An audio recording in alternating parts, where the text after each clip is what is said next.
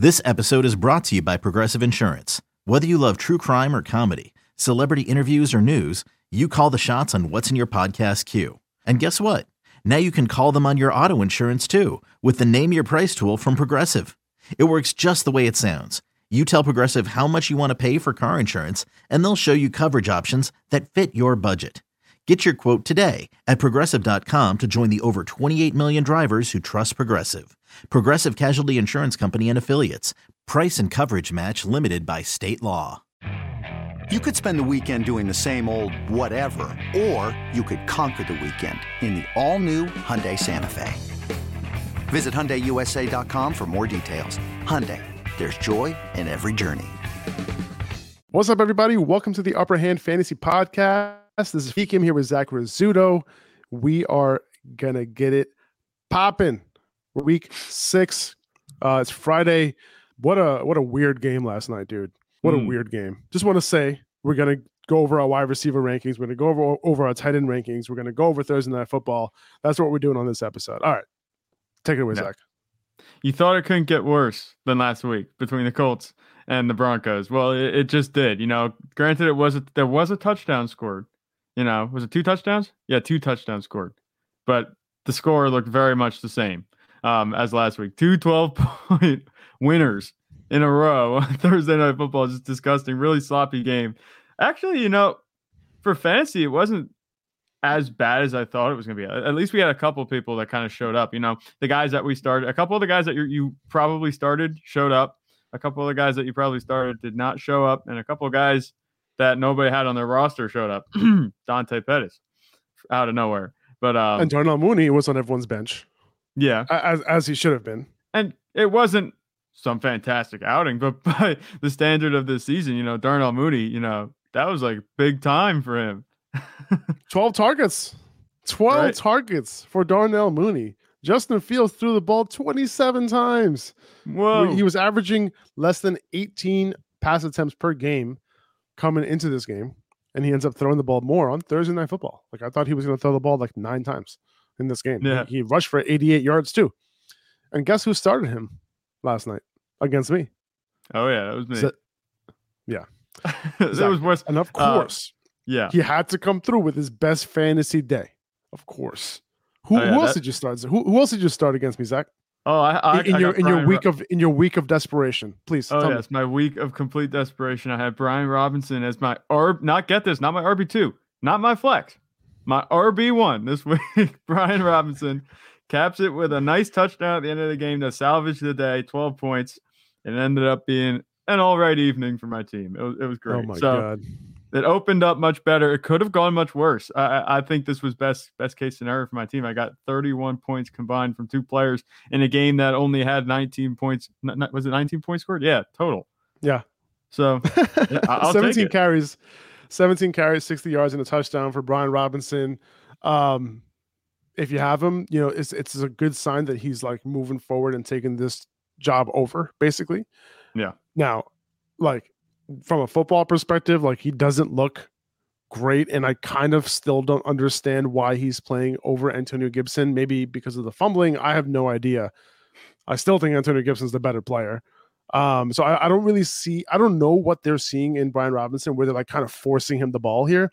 Um, at, at this point, you know, you, you gotta don't I wouldn't assume that he's an RB2 next week or low in RB2. Like I think he's still a flex play just because he only played on 47% of snaps. Uh, he ended up seeing a carry on 63% of his snaps, which is uh, a little bit unsustainable. It means like whenever he was on the field, they're like pretty much going to give him the ball. Um, Yeah.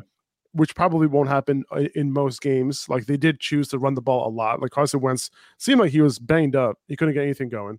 Uh, he only, th- I think he threw the, I think he had less than 100 yards passing Yeah, in this 99. game. I think it was. Yeah, 99 yards passing in this game. So like they, they didn't throw the ball a lot, and uh, they just chose to run the ball a ton because they knew that the Bears weren't going to score that much. Um, Right.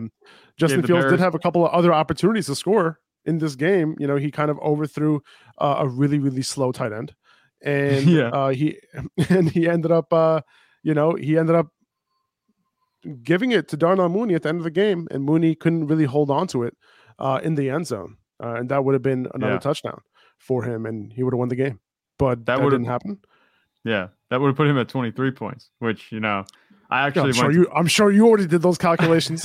oh yeah, I did the calculation 100. percent But um, no, I, I had already uh went to sleep at that point, you know. So I went I went to sleep just after the 40 yard touchdown by Justin Fields. It's like, all right, you know what? If I close my eyes and I wake up, maybe he'll have 30 points. You know? so that that was my hope. Um, I don't know if you saw that. Uh, was a PointsBet actually cashed out under bets at halftime because saw the that. game I saw that. was so slow. So it's like I was hoping there would be a nice, you know, change, you know, just just to make PointsBet sweat a little bit with having PointsBet, want, but, but Points bet also wanted to go to sleep. They were just like, Yeah. "Can we just do this now?" It Yeah, was like a guy sitting on his computer cashing out all the bets, and he's just like, "All right, well, can I just do this now? I just want to go to bed." You know. Yeah. Um, all right, that's enough about that game. You guys had to watch that game, and now you had to listen to a review of that game. All right, I think I think we're done I, I'd. I'd argue the review was much more entertaining. You know, I would unless say you had- so. Unless you had Justin Fields and Brian Robinson as your starters this week. Yeah, and if you had Curtis Samuel like me, Oh, um, wasn't really a great day. just one more note on that. You know, Curtis Samuel really came through drop dropping that 35 yard touchdown. I mean, it hit him right in the hands. Carson Wentz, you know, he didn't throw much, but maybe that's why. Um, you know, the receivers actually Curtis Samuel had a couple drops. Uh, he had at least two that I saw, um, both in the first half. Both would have been nice gains. Uh, really bailed me out so far to give me a shot this week. I mean, I'm still, I had a decent night anyway, and I'm still, what, favored to lose the game. Um, so that's never good. But, you know, Curtis Samuel, you know, he got the targets. He just didn't do anything with them. It's unfortunate, and it's also unfortunate that Terry McLaurin couldn't come through as well. And, but that's what we've been seeing all season long. Yeah. All right, well, let's get into some news. Uh, Teddy Bridgewater, he's still in the concussion protocol. I, I imagine there's a chance he can play, but it doesn't seem super positive right now. Um, you know, I'm still playing Tyreek Hill. I'm still playing Jaylen Waddle. You know, hoping that they can have some production, but like it's going to be hard for me to put those guys on my bench despite the quarterback issues that they're having. If it's Teddy Bridgewater, like I'm I'm happy. Um, but if it's not, you know, if it's what who is it? Skylar Thompson. Skylar Thompson. Yeah. Yeah. Um, yeah, He- that tells you all, was- all you need to know. He was lighting it up a little bit in the preseason. You know, they they were playing. He actually didn't look that bad, but granted, that was against you know preseason defenses and that. Um, he didn't look very good last week against the Jets defense. I, I I don't envision that getting any better. You know, in the future, at least not this season. Um, you just gotta hope for Teddy Bridgewater and um, Tua to be back, one of those two at least. And like I said earlier this week, you know, it could be rough riding for Tyreek Hill and Jaylen Waddle. So keep an eye on how they do this weekend because they might be buy lows and people tend to get they get a little disenchanted with the way they perform these Yeah. next this next week and maybe even the week after. especially especially Jaylen Wa- Jaylen Waddle because Yeah. if he doesn't have a good game this week, that that's like a like a string of games where he's Mhm. underperformed, where he just went ape shit, you know, in the first couple weeks, and then after that, you know, there wasn't much on the stat sheet. So um, you definitely wouldn't want to buy him low if that's the case. Now. Uh, it's possible that Wan'Dale Robinson is back this week for the Giants. He's been limited in practice all week. So if he's available on your waiver wire and you could use some wide receiver help, I would add him. Like he's a prospective ad. I wouldn't necessarily play him um, because you want to see what that snap count looks like and whether he'll re-aggravate whatever injury he had. Um, you know, he's all the Giants have at this point, you know, and he's a second round pick. They had big plans for him coming into the year, but he ended up having that injury that hasn't allowed him to play at all. Um, so with the Giants having no receivers, he can come right in and get a bunch of targets. So somebody that you could potentially add on, you know, on waivers before Sunday. Yeah, and we talked about Wando a lot this offseason. And there's not really much else to say, like besides what you said. You know, we have to see how the target share and split's going to work out um, within in the Giants' offense. They haven't been very pass heavy. They've been Saquon heavy, and that's about it. You know, you don't really want to be starting many uh, Giants receivers, especially now. You know, Sterling Shepard was the guy. You know, to start if you're going to start anybody, it was him. He was the target share guy getting it, but um, he's down and out for the season. So at this point, you know, I see David still sitting on a bunch of waiver wires, thinking, oh, maybe I'll pick him up. I was actually thinking about taking him this week because my bench has a couple openings and I I just can't bring myself to do it. They don't throw it enough. And Daniel Jones, I don't trust him as a passer to produce too many fantasy relevant finishes um, for pass catchers there. I think you should do it. I don't know. Yeah. That's just my Mm. opinion. Um, Michael Thomas is not practicing yet. Uh, Jarvis Landry is not practicing yet. Uh, Chris Olave has a chance to play. You know, he's making good strides in the concussion protocol. So uh, there's a there's a chance that he, he he does play. We mentioned that he doesn't really have much of a concussion history, so it is possible. He did join a limited practice on Thursday, and on Friday, if he gets upgraded, you know that'll be that'll be awesome, and he will end up playing. Uh, if he does play, he should be in your lineups. Um, it also looks like James Conner is going to miss this week. Darrel Williams is already out. Eno Benjamin is going to be a great play. Um, Yeah. And and that report of James Conner being out is from Aaron Wilson, NFL Insider, and so it looks like he is going to be out this week. Raheem Mostert, he said he's fine. Uh, he we mentioned yesterday in yesterday's podcast that he didn't practice on Wednesday. He's back at practice. Uh, he was back at practice yesterday on Thursday, so he should be good to go. So I would start him as a solid RB two. Two guys Right. that are back in practice: Jonathan Taylor and Kyle Pitts. Um, they should they both should be good to go this week. Jonathan Taylor's in your lineup. Kyle Pitts is it's up to you. It's up to you what you, what you want to do with Kyle Pitts. He could be in your lineup or not. Doesn't matter. Same points. Yeah. Um, All right, so let's move points. on. let's I move just on realized to, you just had to slide that one in there. I, I see what I you're had doing. to. I had to. I had to. yeah, Let's move on to a wide receiver rankings, man. Let's do it. Let's do it. Another day is here, and you're ready for it. What to wear? Check. Breakfast, lunch, and dinner? Check. Planning for what's next and how to save for it? That's where Bank of America can help. For your financial to-dos, Bank of America has experts ready to help get you closer to your goals. Get started at one of our local financial centers or 24-7 in our mobile banking app. Find a location near you at bankofamerica.com slash talk to us. What would you like the power to do? Mobile banking requires downloading the app and is only available for select devices. Message and data rates may apply. Bank of America and a member FDIC. This episode is supported by FX's Clipped, the scandalous story of the 2014 Clippers owner's racist remarks captured on tape and heard around the world. The series charts the tape's impact on a dysfunctional basketball organization striving to win against their reputation as the most cursed team in the league. Starring Laurence Fishburne, Jacki Weaver, Cleopatra Coleman, and Ed O'Neill. FX's Clipped, streaming June 4th, only on Hulu. we got Cooper Kupp here at number one. The Panthers, they, you know, they run some of the most zone coverage in the league. And, finding that zone is Kupp's specialty. Uh, that also helps. It also helps that Myles Hartsfield and the Panthers have given up the fifth most fantasy points to slot wide receivers this year. Not that it matters for Cooper Kupp, but figured I, you know, you already started him, but you know, you want to hear something about Cooper Kupp sometimes. I get it. Uh, Yeah. Stefon Diggs, he can go off this week against Kansas City in a shootout. The Chiefs have already given up the most fantasy points to perimeter wide receivers over the last four weeks. So obviously good for him. Also good for G- Gabe Davis, another Yeah. guy that you have going up against me this week. This is gonna. I'm just trying to make. I'm just trying to like build up the drama for this matchup this week, as you Oh, can yeah. see. Uh, and, and you know everyone's gonna want to know what happens. You know, Oh and yeah, I have you know, I want- we're headed for an, uh, an ugly finish on my end, but we'll see. we'll see. We'll see. We'll see. Uh, we have Justin Jefferson here at three. Xavier Howard. He did come back to a limited practice on Thursday. He ended up leaving. I think he left last week's game in the middle of the game with that groin. Um, but it's possible that he does play this week. You know, but he is dealing with that groin injury. Either way, Justin Jefferson's in your lineup. At four, we have Marquise Brown. He made a little bit of a jump here. Um, he got it done in a tough matchup against Philly last week, which showed me a lot, to be honest with you. Like he was matched up with Darius Slay a ton, and the fact that he was able to do what he did last week, all right, Marquise Brown, you the man. Um, he's the overall fantasy wide receiver six right now. You got to assume he continues to get it done in, in what should be a high scoring matchup uh, against Seattle. yeah, and we, and we talked about you know Marquise Brown kind of being that that guy, and we talked about at length. Was it yesterday? I think it was yesterday or the day before. But um, Marquise Brown definitely you know a start. I have him probably as a top five too, especially with a bunch of guys out on buy. You know, Amon St. Brown's out on buy, Davante Adams Mm-hmm. out on buy. You know, that might be it might seem like he's a little bit high this week, but that's because you know there's a bunch of guys ahead of him that are out. I, I I like Marquise Brown against Seattle. We've talked about this matchup and how it has a chance to produce a bunch of points on yesterday's episode. Um, this one's pretty easy for me. You know, the target share that he's getting and the production that he's putting up, and like you said, against quality competition and guys like Darius Slay and even James Bradberry a little bit. I think that Mhm. you know Marquise Brown, he, he's definitely someone to watch. And you know, you're very happy if you drafted him because he's returning on investment big time. I wouldn't be too worried either. It's worth noting um, about DeAndre Hopkins coming back.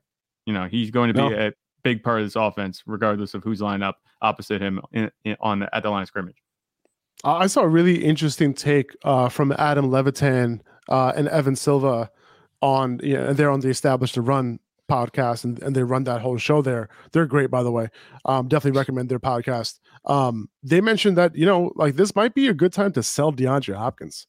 Like even though Yeah. that you've been holding him this entire time, there's a lot of anticipation, you know, for his return. And when people need a wide receiver, they assume that they're going to get like this high end wide receiver one or something like that. You know, when Mhm. he does return, and it's like, all right, well, why not uh, take advantage of that anticipation uh, and maybe get some more value than you would have, uh, rather than just playing DeAndre Hopkins? Because it's very possible that Hopkins is just like a wide receiver too, right? And um, you know, especially with Marquise Brown there, and like, is there a chance that Marquise Brown ends up out targeting DeAndre Hopkins in some games? I think there's a chance. You Oh, know, yeah. and you- when you look at it at the end of the season, look at the end uh, when you when you fast forward to the end of the season and you look at the numbers and you're like, oh, Hollywood Brown had a higher target share than DeAndre Hopkins this year when they played together. Like, I wouldn't be surprised with that either because DeAndre Hopkins was not a high target share player last year Yeah. right? So, you know, something to think about. Something to think about. It's a very interesting points made by those guys. Um, Yeah. Of course, you know, at this point, it's speculation. You know, we're still waiting on Hopkins to return, but I think it's hard to say that, you know, DeAndre Hopkins coming back after missing the first six games is going to, you know, just immediately supplant Marquise Brown as wide receiver one. I wouldn't be surprised, you know, if Marquise Brown continues to have, you know, the wide receiver one share of the work um, for a few weeks. And I wouldn't be surprised, like you said, if it kind of continues throughout the rest of the season. Um, I'm not saying that DeAndre Hopkins is going to be relegated to, you know, an it's an insignificant role, but I think both of them are good enough. I think Marquise Brown has shown enough and that he's good enough. Um, not that there were questions about it before, that he's going to be a f- part of any offense and that he's capable of the, being the wide receiver one on an offense, even with DeAndre Hopkins, you know, there. Yeah. And he's done it on two teams at this point. You know, he's proved that Yeah. to be the number one on Bal- in Baltimore, and he's doing it here too. Mike Evans at number five. Uh, he's going up against a Pittsburgh defense, giving up the most fantasy points to wide receivers, the second most to perimeter wide receivers. And the Bills showed us what's possible last week. Uh, but it was happening before they went to Buffalo, to be honest with you. Like Ja'Marr Chase, Yeah. Nelson Agholor, Nelson Agholor, okay? Yeah. Jakobi Meyers, Amari Cooper, Corey Davis. Yeah. You know what I'm saying? Like all these guys had big games against the Steelers. So Mike Evans is going to blow it up this week.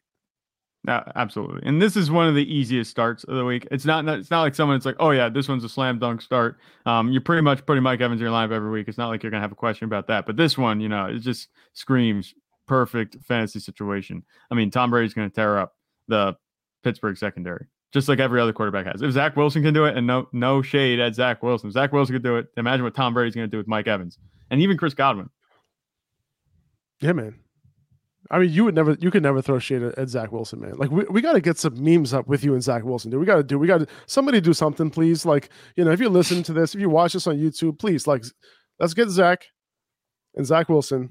Let's get like some sort of meme going with these two faces somewhere, somehow. Like, I'm not good at this stuff, but like, I know, I know someone will. Let, let's get Zach Wilson on the show. How about that? The podcast. We'll That, see how that, that, wor- goes. that, that works too. That works too. Yeah, but, uh, but like. I'm just curious if someone puts Zach like this Zach Zach Rizzuto in like on Zach Wilson's body like with the Jets uniform. Will anyone can anyone tell the difference? Like I just I really want Do to know. you, are you saying I look like Zach Wilson? I don't see it at all. yes, you definitely No. look like Zach Wilson. All right, we got to put up like a poll on your Instagram story or something. We, will we'll, we'll do it. We'll do it. First of all, uh, someone needs to do this. Just send me, uh, you know, a, a like a like a picture of Zach on Zach Wilson's uniform body, and then we'll just post. Be like, hey, can you guys tell the difference? Yes or no? All right. Anyway, moving on. I, I'm not. I don't think you're a big fan of that topic. Uh, I don't care. You know, it's fine. I don't. I just personally don't see it, but that's that's just me. That would be hilarious. It, it would be hilarious if people were just like, yeah, he looks exactly like him. You're like, what the hell? Yeah. Um, let's see. I got Tyreek Hill at six here. Um, he's dealing with a foot injury, but he should play. Uh, we'll see who ends up playing quarterback for them this week. Uh, but either way, I think you know Hill can get it done with any quarterback. He got it done with Alex Smith for God's sakes. Um, Yeah. But I'm not overthinking it when it comes to whether he's in my lineup or not. You know, we saw that he was able to be just fine with Teddy. You know, the hope is that Teddy can progress. That might be wishful thinking at this point, but either way, he'll be in your lineup. Um, Hill is followed by AJ Brown, CeeDee Lamb at number eight. CeeDee should avoid Darius Slay on most of his routes, uh, given that he's been running out of the slot a ton since Michael Gallup has been back. Um, and Slay has only like a handful, less than a handful of snaps defending the slot this year. He's going to stay on the perimeter. So he's going to be, uh, CeeDee Lamb is going to be able to run a ton of routes, uh, not in in um, Darius Slay's coverage. So that spells that sounds like uh, that he can have a pretty good game this year. Yeah, I feel like it has this week. I mean. I'm sorry. Yeah, this, This, week. Sorry. Yeah, this year. This, this, this uh, year too. This year too. I mean, he is yeah, yeah. leading the NFL with 34% target share and 82% weighted opportunity. He's number one in the NFL. So hey, pretty good this year Yeah. as well. definitely. Well, you know, CeeDee Lamb, you know, a lot of people are going to point at the Cowboys and be like, well, they're running the ball a lot. And it's true that they are. They did that a lot uh, last week against the Rams, but that's mainly because they didn't have to do any really offensive production at all. They went up from literally the third play. They got a defensive touchdown and they just sat back and let the defense do their thing, ran the ball and chewed the clock, the clock out the rest of the game. We've seen Cooper Rush. He can throw the ball. And when he does throw the ball, he targets CeeDee Lamb a lot. Even with um, you know, the Cowboys being run heavy last week, CeeDee Lamb still got uh, a pretty decent amount of targets. So I think this this one's gonna be a little bit closer. There's gonna be a little bit more scoring done. I think Dallas is gonna have to rely on its offense a little bit more because Dallas' defense is good, but the Eagles' offense is also very good. So I, I like seven and eight, AJ Brown and CeeDee Lamb back to back. Um, you know, rankings wise, and also just because they're, they're you know they're right next to each other, it's the matchup. But um, I, I don't think there's any reason to, to think that CeeDee Lamb can't have a good game here. Um, I wouldn't be surprised if he got double digit targets again, um, especially if Dallas has to keep up and Yeah. they would happen to get down. Exactly, exactly. I mean, Philly is favored in this game, and you know Dallas can be at it. Like last last week, they didn't have to run uh, any pass plays at all, right? Like they Yeah. basically they they had played very good defense against an inferior team, um, and then just ran the ball. That's all they had to do. Uh, Cooper Rush didn't have to run a whole lot. I'm, I'm sorry, have to pass a whole lot, but CeeDee Lamb still ended up with a. I think he ended up with a 30 plus target share, if I'm not mistaken, even last week. Yeah, Granted, that was than- you know it might be it might look a little inflated because he only threw 16 passes. I think Exactly. it was.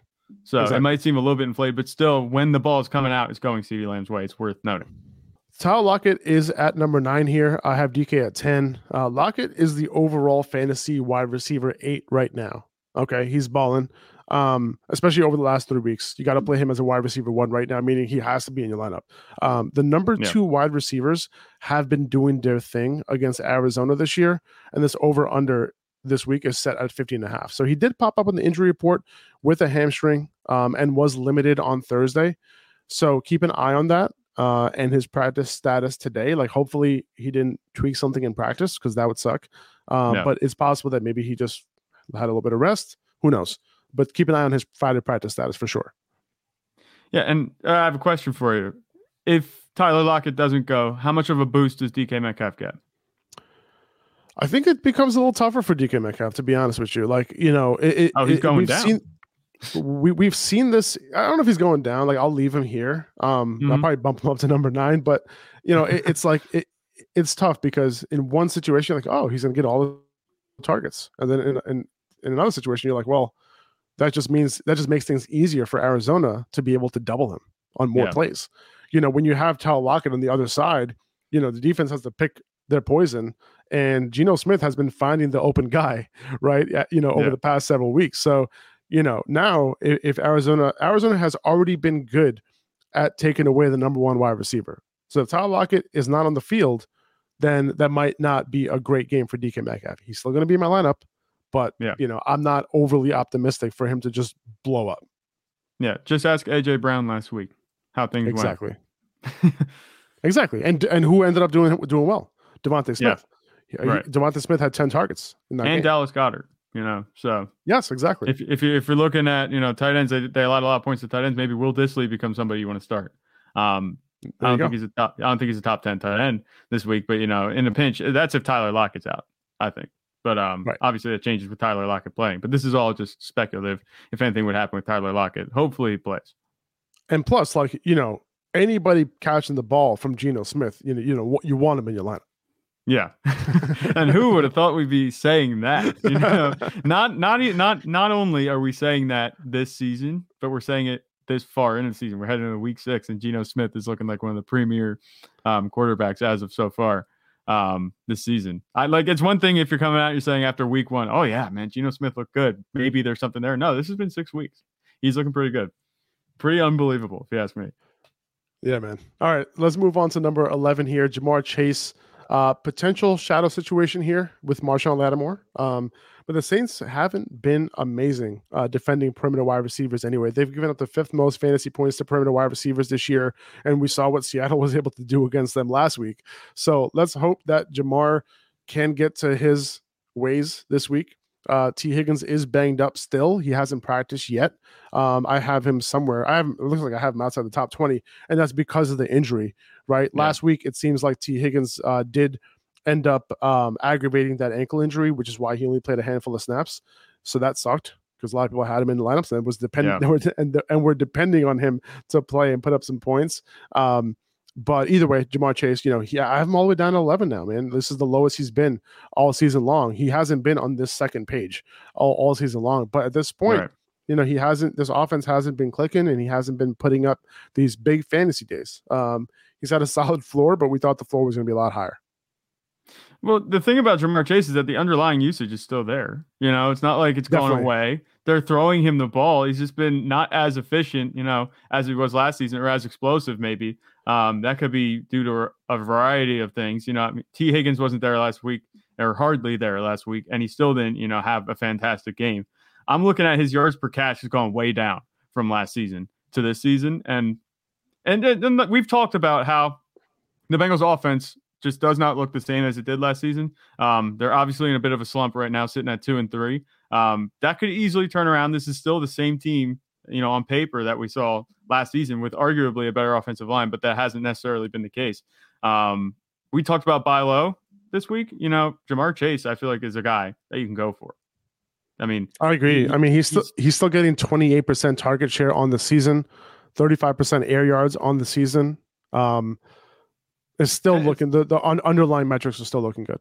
Yeah, and it's not even you don't have to look far. Like just look at his targets. You know how they give you the stats in sleeper, that big block that shows all the numbers right there. Like he's only had one game with six targets. Every every other game he's had nine plus. He had, he topped out at 16 in week one, and that's when he went off against Pittsburgh.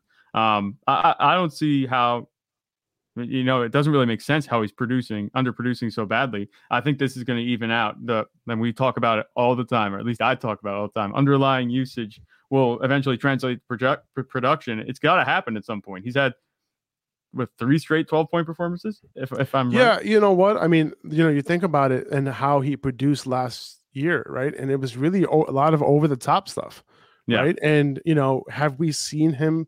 Be a guy to be a volume monster on the intermediate routes? Not really, you know, yeah. not yet.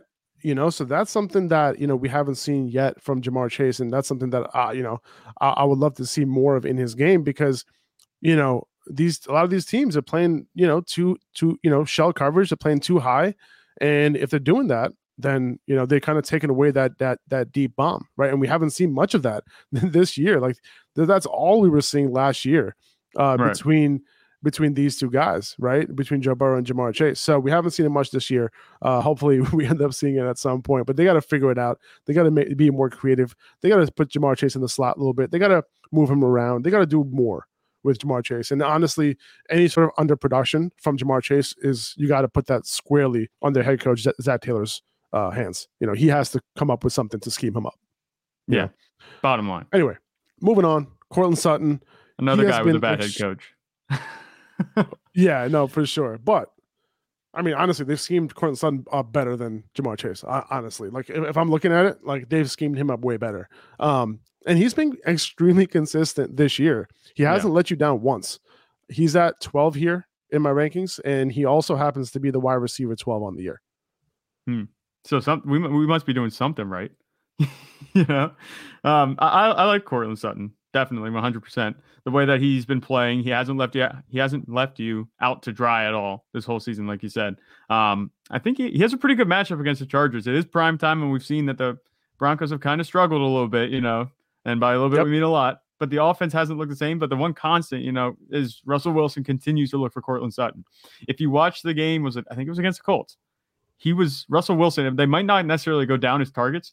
Um, a couple uh, plays where he was targeting Courtland Sutton, if I remember, were called back by penalty, and then a couple of them he was just like super errant on, which I don't even know yep. if it registers as a target when he's super errant. But he's throwing deep. He's throwing often to Courtland Sutton. There's all the kinds of all kinds of underlying usage that we'd like to see for Courtland Sutton. We just need to see the production get there. Um, I, I, like I like Courtland Sutton. I've liked him this whole season. I know a bunch of people in the fantasy community were hoping for a little bit better from him, but at least he's not, you know, a dud for you week in and week out like other receivers. He might not be reaching his ceiling, but he's definitely not screwing your team over on a weekly basis. He hasn't reached his ceiling yet, which is a good thing, honestly. I mean, yeah. this offense looked like com- looks like complete crap over the first several weeks of the season, and he's still producing, which is great. Right. That's what you want to see because he's good. He's a good player. Um, Definitely. We, we have we have Deebo here at 13, Jaylen Waddle at 14. Uh, good matchup for him, but we're just hoping that you know the quarterback can find them. Um, yeah. Chris Olave here at 15, assuming that he can clear concussion protocol. Amar, Amari Cooper at 16, followed by Christian Kirk. The Jags already went up against Indy, and Kirk came through, catching all six of his targets for 78 yards and two touchdowns. Uh, yeah. Indy has been relatively stout against the wide receivers. Um, you know, only a couple wide receivers were able to do this thing. Christian Kirk being one of them, uh, Courtland Sutton being another. Uh, but we'll see if we can do it again. Yeah, I, I think Christian Kirk has it in him. It's uh, for me. It's not a question about Christian Kirk. It's a question about Trevor Lawrence, and I've talked about this at length many times. Trevor Lawrence looked much better in week two than he has in these past few weeks. Since that week two performance, he's really kind of just fallen off a cliff um, with his turnover making. He's, he's causing a lot of turnovers himself, and that's really hurting the Jags offense as a whole. Um, maybe they can get right back on the horse, you know, uh, start throwing a Christian Kirk again like they did against Indianapolis and have a good game again to get back on track. Um, I wouldn't put it past them. You know, the, the, the Jaguars defense was able to fluster Matt Ryan a little bit um, in that week two matchup, which resulted in more opportunities for the Jaguars offense to get back on the field. Um, this is this seems like an optimal spot for a get right game. Yeah, I mean, you know, last week the Texans really switched things up defensively against the Jaguars, uh, which probably confused the shit out of Trevor Lawrence and his preparation because coming into that game, they were playing zone. The Colts were playing zone. On, I'm sorry, the Texans were playing zone on 40% of plays uh, the three weeks prior to that game. And then they went almost 100% zone last week against Trevor Lawrence. So, yeah. you know, the like he probably was like, yo, what is this? Right? This is not what I prepared for. All week you're preparing for one thing, right? And yeah. for them to play a certain way. And then all of a sudden, the Colts were like, I mean, the Texans were like, nope, this is how we're going to play. And then, you know, he got frustrated and it made sense. You know, he didn't look good at all. He looked confused out there. Um, so they really kind of switched things up on him. And that's probably why he didn't have a good game. Um, but, you know, the Colts, you know, they're a little bit more consistent. So hopefully, this in terms of like what they've been playing every single week in terms of zone. Uh, so hopefully this week he can bounce back. Uh, but, you know, still tough matchup overall for wide receivers so far. Yeah, definitely. And before moving on, we, yeah, go ahead. Before we move on, you know, you, you kind of we kind of just glossed over Jaylen Waddle, Chris Olave, Amari Cooper. Amari Cooper is yes, a guy. Yes. Just a stat that I saw, and that's notable to me. Um, it's kind of an issue that's followed Amari Cooper around anywhere he's gone. Um, at home, he averages 22 points a game. Away, he averages three points a game. Um, he has a tough matchup in New England coming in. Um, I'm interested to see how that plays out because he is at home, and obviously there's not too much weight carried with that statistic, but it is, like I said, worth noting. Um, that's been the one way we could kind of explain his up and down production. I, I think that Amari Cooper is a good start this week. I just, you know, I would temper expectations a little bit um, with New England coming to town. That's just one thing. I mean, maybe he has to feel all warm and fuzzy inside in order for him to play well. You know, maybe that's yeah. what it is. Like he has to like be able to like smell like home home cooked meal or something like that. Like he has to, you know, see Brownie know, the elf at midfield he has to give a hug and kiss to his loved ones, you know, like before the game and stuff. And if they're not there, maybe he just doesn't feel as good. Um, right. But you know, last week Josh Reynolds six for ninety two, right? Um, mm The week before Romeo Doubs five for forty seven in the touchdown, Alex sixteen. Um, you know, there so you know, there's a chance that he can do his thing. Diontae Johnson with Mitch Trubisky, six for fifty seven, uh, which yeah. you know for a regular receiver and quarterback would have been you know nine for one forty eight, right? Um, yeah. So I, I kind of feel like, you know, he'll be fine this week. But like you said, you know, he needs to feel all warm and fuzzy inside. So it's very possible that he doesn't end up doing his thing. Uh. But I'm still starting him. He's in my lineup. Definitely. DeVonta Smith, you know, in the top 20 at number 18, he runs more than 70% of his routes away from Trevon Diggs' side.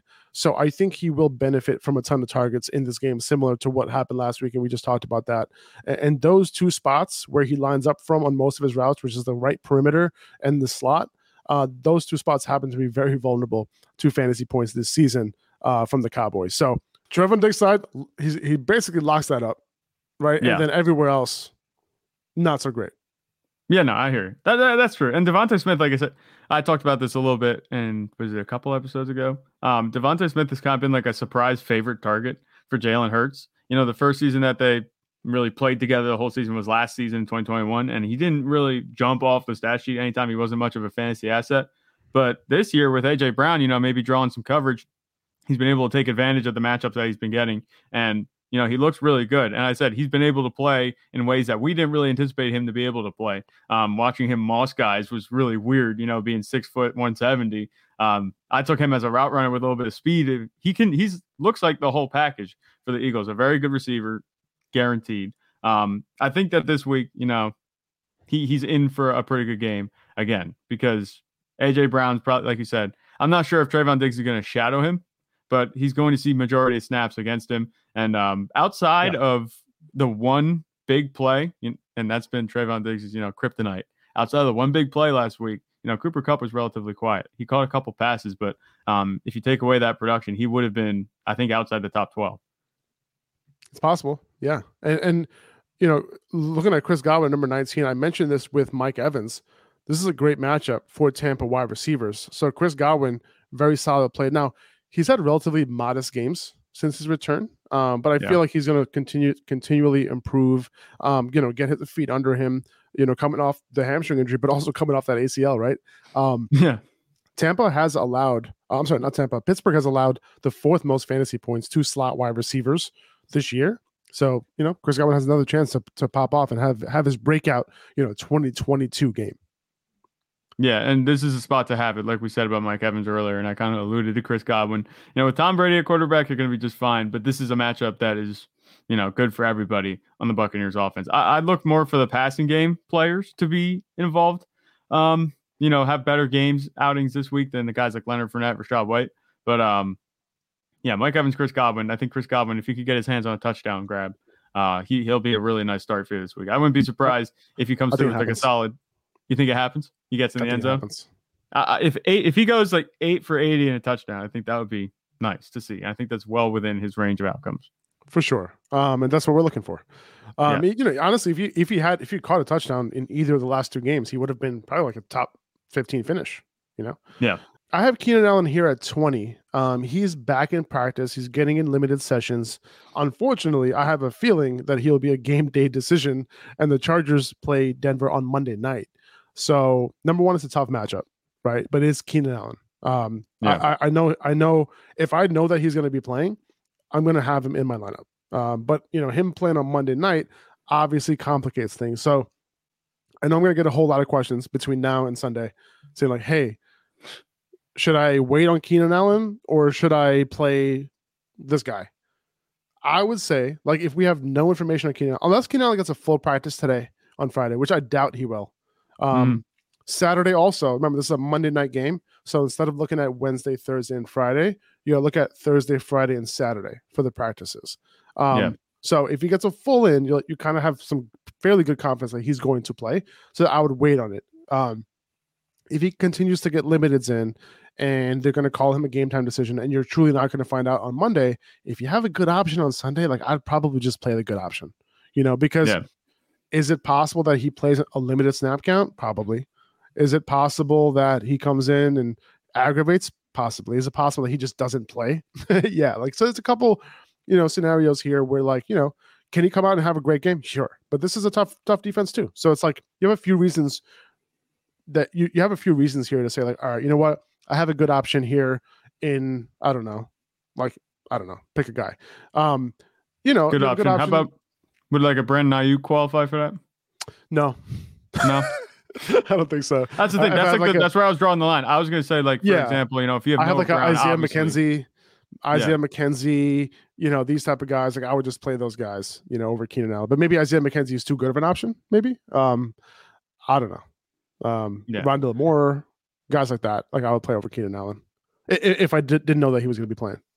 if you had to, I don't want to say bet, but what's your gut feeling with Keenan Allen? You think he's going to play? I think he's going to play. Yeah, I think he's going to play. I He think he's going to play yesterday. too. Yeah, yeah, I think That- he's going to play.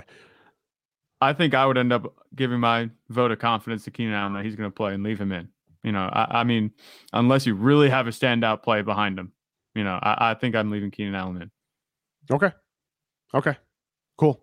So yeah. So let- let's hope that he plays this week. Um, I know I've been waiting for him for the longest. Yeah, In a right. couple weeks. Well, but we'll see. We'll see how it goes.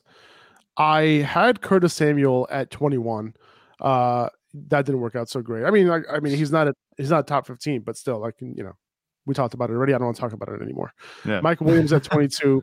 Uh, who, who are you playing this week? You, you're playing Mike Williams or Keenan Allen? Obviously, you probably don't have both, but if you had to Yeah. rank one above the other, would you have Mike Williams ahead of Keenan Allen this week?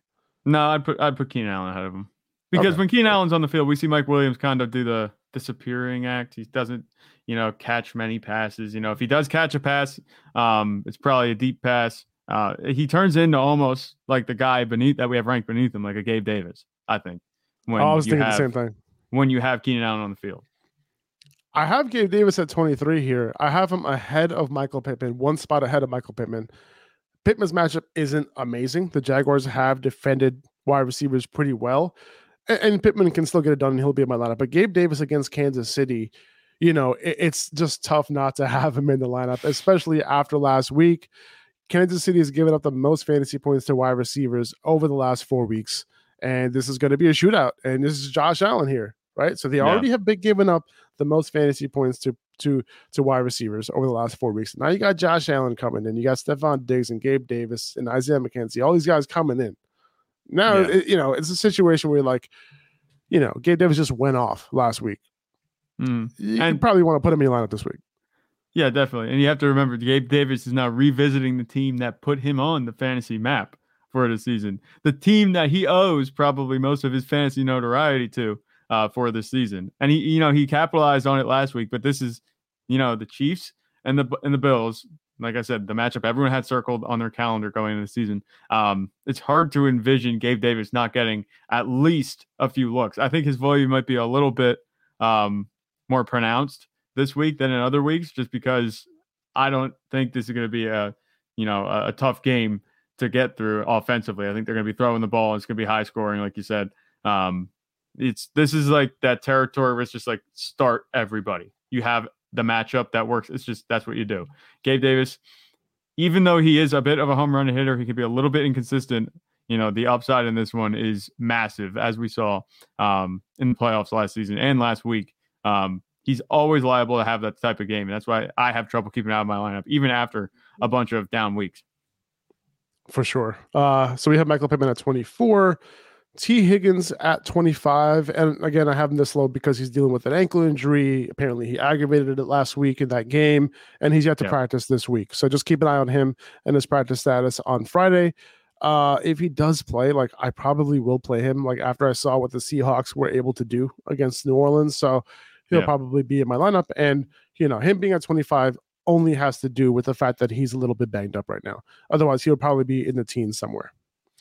Um, let's see. I had McLaurin at 26, Diontae Johnson at 27. He runs most of his routes uh, against Jamel. He's going to run most of his routes against Jamel Dean on the left side, but he does move around a bit.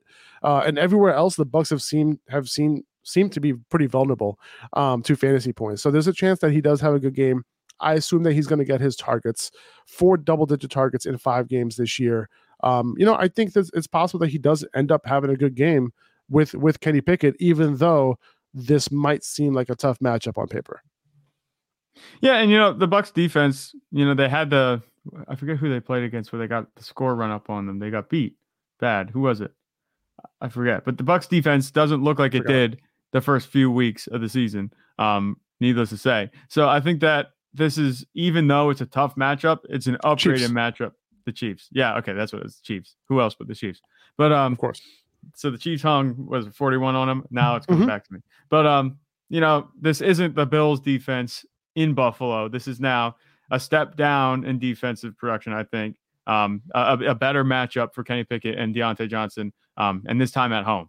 I I think Diontae Johnson has a chance to, you know, reestablish himself as a solid fantasy wide receiver after a couple of down weeks this week, even though you know, it might be a little bit of catch up. They'll be they might be playing a little bit of catch up again with the Bucks. I think this is a better matchup for him though. Jakobi Meyers made his way into the top 30 at number 28 this week after what he was able to do in his couple of healthy games this year. Uh, very encouraging that he was able to do what he did with Bailey Zappe last week. So, you know, I Oh, think you can t- continue to start him. I have DJ Moore here at 29. Uh, this is higher than I would have ranked him uh, if if Baker, Baker Mayfield, Mayfield. was still under center. But PJ Walker is going to be out there this week, and he has received a 24% target share from PJ Walker uh, when they've been on the field together. So let's hope that happens this week. Uh, Moore does run most of his perimeter routes on the left side, and that's where the Rams have been the most vulnerable this year. Uh, so maybe he has a good game this week. Maybe. Yeah, maybe. You know, you can only cross your fingers and hope for the best. Um, what, what- what were we that's the way saying? uh, What were we saying yesterday uh, with these players? Like, I hope he scores. Yeah, you said. Um, I forgot. We said about someone. I, th- I think it was Jeff like, Wilson. Yeah, Jeff Wilson. I hope he scores. It's like you could say that about every single player. Oh, um, what's his name? Stefon Diggs. I hope he scores. Uh, Christian McCaffrey. I hope he scores. Yeah, yeah. You can say that about anybody, but th- nobody more. Nobody needs to have a score to really just lighten things up for their owners, uh, fantasy managers, and DJ Moore. You know, th- that's what it's been this whole season. It's just been sad. You see the talent. I, I don't know if you saw the one post. Someone said that DJ Moore needs to hold out at this point because he's just getting terrible QB play, and it's really just uh, is like throwing his whole career under the bus right now. It's terrible. And then going back, like you said about Jakobi Meyers, um, he's actually averaging, I think, 17 points a game when he's on the field. So just a little nugget there. Uh, he's actually very good uh, so far this season. And like you said, with Mac Jones and Bailey Zappe at quarterback. So regardless of who's starting there, it'll be fine. I have Drake London here at 30, uh, and I'm just praying, honestly. Like, it's not a great matchup for him, uh, Yeah. but his worst his worst opponent is his head coach. So let's move Yeah. on with that. Let's just move on to tight ends. It just gets me upset. It's Kaley Cuoco for Priceline. Ready to go to your happy place for a happy price? Well, why didn't you say so? Just download the Priceline app right now and save up to 60% on hotels. So, whether it's Cousin Kevin's Kazoo concert in Kansas City, go Kevin, or Becky's Bachelorette Bash in Bermuda, you never have to miss a trip ever again. So, download the Priceline app today. Your savings are waiting. Go to your happy place for a happy price. Go to your happy price, Priceline. Uh, I have Mark Andrews here at number one. I have Kelce at number two. Buffalo held Mark Andrews to two catches for 15 yards in week four. Uh, so that's why I don't have Kelce at number one after his four touchdown performance last week. Um, Yeah. But I have Ertz at three. Uh, Seattle has been terrible against tight ends. Um, now, let me ask you a question. If, if you Yeah. had to choose between Kelce and Andrews as being your tight end for the season, like who who would you rather have? For the whole season? Yeah, like if you had to, if you could choose, like, hey, I have Kelce for this season or Andrews. Like, who would you rather have? Like right now, after five weeks. I would have to go at this point right now, Travis Kelce. And and that's just because, you know, we saw and you know, it's easy to say, oh yeah, he has the upside after he just scored four touchdowns on 25 yards receiving. You know, it's easy to say he has the upside that way. But I think that's what you have with Patrick Mahomes, a quarterback. Lamar Jackson can throw the ball, don't get me wrong. But Travis Kelce doesn't really put up duds. Sometimes Mark Andrews has duds. And Travis Kelce is clearly the number one in his offense. Mark Andrews is clearly number one uh, in his offense too. But this is Travis Kelce being the number one in his offense that is completely, you know, passing game geared, and Mark Andrews being the number one in his offense when it's based a lot around the run. Um, there's a. It's like very minute, different things, like nuances separating the two. They're both very good, and you can make a case for either of them. But for me personally, I'd go Travis Kelce. I get that. I get that. So Zach Ertz at number three, and like I mentioned, the matchup is amazing for him. Uh, Dallas Goedert at four. Tyler Higbee, you know, at five, he's going to get his targets like he does every week. You know, against Carolina, it doesn't really matter the matchup. It seems like at this point, David Njoku at number six, he's been extremely solid over the last three weeks. 89 yards receiving, 73 yards receiving, and 88 yards receiving. Um, and that's what you want to see from your tight end. Uh, the Yeah. Patriots, you know, they gave up a game, a big game to Mark Andrews. They also ended up shutting TJ Hockenson down last week. So, like, somewhere in between, hopefully David Njoku can do his thing. Uh, but as of right now, he's an every week tight end. Let me ask you this Would you put David Njoku over Tyler Higbee in a full PPR league? I uh, not this week. I don't think. Okay. I, am look. It's a tough matchup in New England. You know they've kind of gone both ways with tight ends, but you know I look at you know David Njoku right now. He's a solid receiver. He's very good, but um Tyler Higbee. I think I, if you talk about full PPR, Tyler Higbee's gonna be catching passes. And he's just gonna be catching passes. And he'll be catching passes after the game's over, you know, from Matthew Stafford, just like Cooper Kupp's going to be. So I look at Tyler Higbee's matchup as much better than it was last week against Dallas. Carolina is not a very good team. I could see them going up. And t- Tyler Higbee. he we talked about how he's not, you know, like this supreme talent, but the volume is there enough that I think that Tyler Higbee is a better play this week than David Njoku. And because I said that now, David Njoku is going to go for like three touchdowns. so we'll, we'll see how it goes. But I, I, think that Tyler Higbee is a better play this week. I think so. I think he has a, one of the highest floors uh, among these tight ends. Uh, Yeah. George Kittle, you know, he is improving super slowly, but he, you know, he definitely slowly. he hasn't looked like the same George Kittle this year, No. right? Since coming back, you know, looking great. Like three catches, he's averaging three point seven catches for thirty three yards this year. Not looking so good. Are you like looking at George Kittle? Like, if you had George Kittle, are you trying to make improvements there? Or are you just hoping that he ends up, you know, finding his way? You have to hope. And I just attribute that completely to the field that you're working with. You're not going to be able to move George Kittle for any guy like Mark Andrews, Travis Kelce, Zach Ertz, Dallas Goedert. And I don't even consider Tyler Higbee in that group of guys that you're confident starting. Outside of that, like we said, it's just a complete crapshoot this season at tight end. So, you know, maybe Let me ask you this: three- If you had George Kittle, would you add a little bit to that package and maybe trade for David Njoku or Tyler Higbee? Or are you hoping that Kittle eventually finds that ceiling and ends up being the guy? Yeah, I'd hope that he eventually finds ceiling and Okay. is the guy. I think that George Kittle definitely has it in him. It's just been a weird year so far. Um, you know, the 49ers are off the 49ers offense is operating under a very similar license as the Cowboys right now, just relying on a defense and they don't have to put up a bunch of uh, scores or yards. So maybe you could contribute, you could say game script is contributing a little bit for George Kittle. I, I like George Kittle still as a player. He's very talented. I, that's why I'm going to keep him on my team. I don't I don't think the payoff is enough to go after a guy like David Njoku or Tyler Higbee, who really aren't that good in their own right. They're just kind of elevated right now because everyone else is down here. And by down here, I mean, you, know, you can't see if you're listening to the podcast right now, but everybody else is so far, so much further below. There's so much uh, disparity between the production outside the top four or five tight ends. Um, I don't think it would be worth it to try and move up from him. I'd just keep him. Taysom Hill is the upside play, right? I have him here at number eight. You know, expect either a zero or a great game. Um, and if you don't have a good tight end, uh, just play Hill for the upside. Um, and Yeah. he'll be in there in quarterback packages and running back packages in the red zone, especially. I think with Jameis still kind of banged up, even if he does end up playing, it's possible that they still use Taysom Hill in some sort of capacity. Um, would you play Taysom Hill or George Kittle this week? Taysom Hill. both. Taysom Hill. Okay. I, I would, you say play Taysom, Hill, because And, and is he would the highest he would go here is seven in front of George Kittle? Yeah.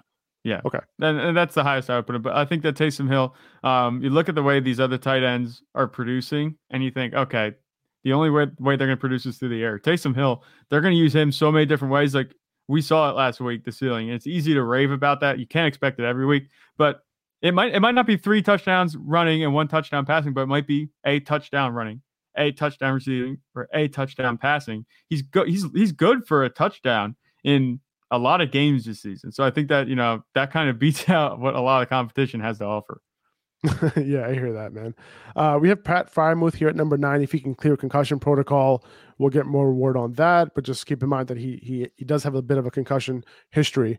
Um, Gerald Everett is here at ten. He didn't come through last week, but it was, you know, it really was his only week where he didn't come through. Um, so it's Yeah. possible that you know he could find his footing again. Hayden Hurst, he came through last week. He's at number eleven, uh, and Irv Smith is at number twelve. Irv Smith's route participation did go up uh, to 70% this week. So if you're desperate at tight end, he might be available in your leagues. Uh, I think he's a better play this week than he was like a couple weeks ago because he didn't, he wasn't, he wasn't getting that route participation. Um, yeah, right. In order to produce, you have to, you know, be running routes. Hundred percent. You So- do. And Yeah. a guy, a guy who was, who has been running a ton of routes and has been getting a full route participation is Evan Engram. Um, have Yeah. him here at 13. And last week was really the first week he kind of came through. He did score touchdowns before, but like this was the first week where he was, you know, really getting targeted. Uh, we'll see if that continues. I doubt it because Christian Kirk still didn't get his targets last week, and I would expect him to get them first.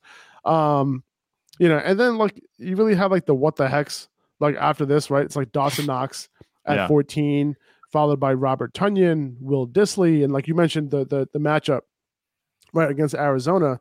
You know, if Yeah. DK Metcalf is truly locked up in that game, and if they have, uh, you know, if they're double teaming him, it's possible that Dissly it does open things up for Dissly, especially if Ty Lockett is out in that game. And Geno Uh, Smith has yeah. been targeting tight ends. You know, Will Dissly's had touchdowns in a few games. Geno Smith likes throwing to him. So that's one thing that you don't Yep. really see on a stat sheet. But Geno Smith, he's looking early and often for Will Dissly. Um, I, I think that's, you know, worth noting. I might put him over Robert Tonyan. Um, Okay. If these were my rankings, but Yep. they're not. So, well, they can be, man. You can have some. You can have some of these rankings if you want. Man, I'll share. Uh, I got no problem. You know what I'm saying? Share Where, where, where you want- where- where do you want to put Dissly, bro? Where do you want to put him? You want to put him at 15? I, I, I put him at 15. It's a very subtle change, you know, but definitely He's at one that- 15 now. He's at 15 now. Let It's it, let it let it be known throughout the land. Let it be- let it be has moved one spot above Robert Tonyan in the upper hand fantasy tight end rankings. Hunter Henry, I have him here uh, at 17. Um, I'm going to put him over Robert Tonyan as well. So the, Robert Tonyan's down at 17. Um, All right. Hunter Henry, you know, he can be a pretty good play if John Smith ends up missing again this week. He had a near full rep participation last week with John Smith missing. So keep an eye on that. Everybody is practicing for the Patriots on a limited basis. We have no idea who's going to play and who's not. So it's anybody's guess at this point. We have no idea if, if John Smith has a serious injury or not. We have no idea if Damien Harris has a serious injury or not because they're all going to practice at some some some in some capacity. Bill Belichick has this down to a science. Like he knows what the minimum a player needs to do in order for them to count as as being a limited participant. Um, Oh, yeah. Cole Kmet played last night. Uh, Did not get targeted very much. I think he had three no, targets. he did not. No, he the thing not. about Justin Uh, Fields throwing is, you know, a lot of people had Cole Kmet as like the guy, like, oh yeah, he's going to be the guy for Justin Fields when he throws the ball. That hasn't really been the case. Justin Fields been targeting receivers, and that's about it. You know, very limited. and it's amazing because his receivers are trash.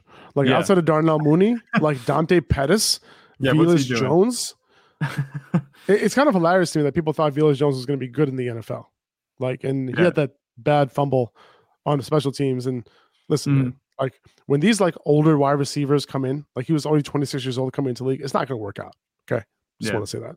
Anyway. It's it's also worth noting, you know, you talk about the receivers being really bad. It's like one of the St. Brown brothers. We know Amon St. Brown's very good. So how you got to feel like how you got to feel if you're is it Equanimous St. Brown? Yeah. Name How you got to feel if you're buried on the depth chart in a team that doesn't pass the ball at all, you know, and your brothers all I, there. all I know, all I know is that if I'm Equanimous, like I am doing whatever I can to like mimic exactly what Amaras training is. Like I'm gonna do Yeah. everything the same. I'm gonna try to get there.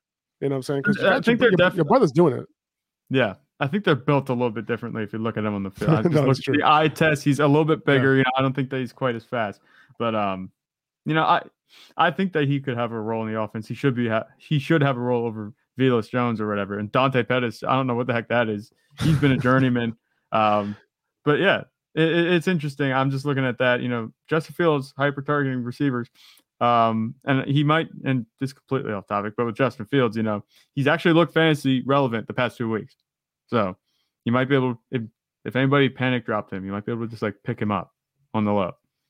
Who are we talking about right now? Justin Fields. Ju- Justin Fields, yeah, because a lot of people, yeah, I love how you brought it back to Justin Fields. I know you have him on this roster, but it doesn't. It, it's okay, man. Like it doesn't mean that he's gonna be good this year. Okay. Uh, no, I'm just. I'm I'm t- just- I I think I was the one. I think I called him. Was it him or someone else? I think it was Justin Fields that I called uh, this year's Jalen Hurts. Um, obviously this hasn't been the case so far, but you know, if he could throw it a little bit and look a little bit better, I think that he has the capability to have that similar type of production. It just hasn't shown up yet. He's a little banged up now too. I think. I, I'm a big dude. I'm a fan of Justin Justin Fields, man. I want him to do well. I'm rooting for the guy. I Yeah. just feel like he's in a terrible situation right now. And just like looking at him on the field, you know, he's just so sad. You know, Yeah. like after every like bad throw or like every like drop pass, or he's just like sad. You know, and it's like, and even after the after the game, he's just like, I'm tired of like sucking. You know, that's Yeah. basically what he said. You know, Well- and I'm tired of coming in last. with, with the thing with Justin Fields, they were talking about on the broadcast last night that like he does his yoga thing where he breathes in and out to like keep himself calm, I guess. And they kept I they saw that. showed him on the sideline doing that. And it's like, man, that, it, things are really just real right now in Chicago. Um, Seriously, other- man. Like uh, the man has to do yoga on the field and do breath work in order for him to stay calm. Right. well, the other thing too was funny because if you watch the broadcast last night, they had every time they cut to Justin Fields after a play, he'd be down on the ground, just like That's exactly- yeah. like he was just like hurting. You could tell. Was He was hurting, man. He was. And after the game, he said, I'm hurting pretty bad. Yeah. Um, you know, just want to quickly say Cameron Brate, he should be back this week. Uh, you know, and then Mo Alie-Cox, I have him at number 20. Uh, but Cameron Brate could be a pickup, you know, if you're desperate at tight end because Tom Yeah. Brady was targeting him before he got hurt. Uh, you know, before the two weeks he got hurt before. So just wanted to bring that up. But that's it. That's all we got, guys. Um, you know, we'll, you know, just stay up to date with my Instagram stories. I should be going over if anything pops up over the next day or two. There's not a whole lot of injuries going into this week in terms of like what we know and what we don't know. We know for the most part most of the stuff that's happening, unless any, unless some guys end up popping up on the injury report today. But other than that, it's not a whole, it's not a big injury week. Um, Yeah. So so so we'll see what happens going into the into the weekend. But th- stay up to date with my Instagram, Upper Hand Fantasy. If you want my full rankings, go to patreon.com slash upper hand fantasy, and you'll be able to get the full rankings there, including flex rankings. Um, that's gonna be going up later today. But yeah, I think we're good, guys. Appreciate you. Have a great weekend, and uh, you know, good luck this week. Uh, I'll be going live on Instagram uh, starting at 10:30 a.m. Eastern time, and I'll be going live all the way up until 12:30 for two hours on my Instagram. So we'll see you guys soon. Take it easy. Peace.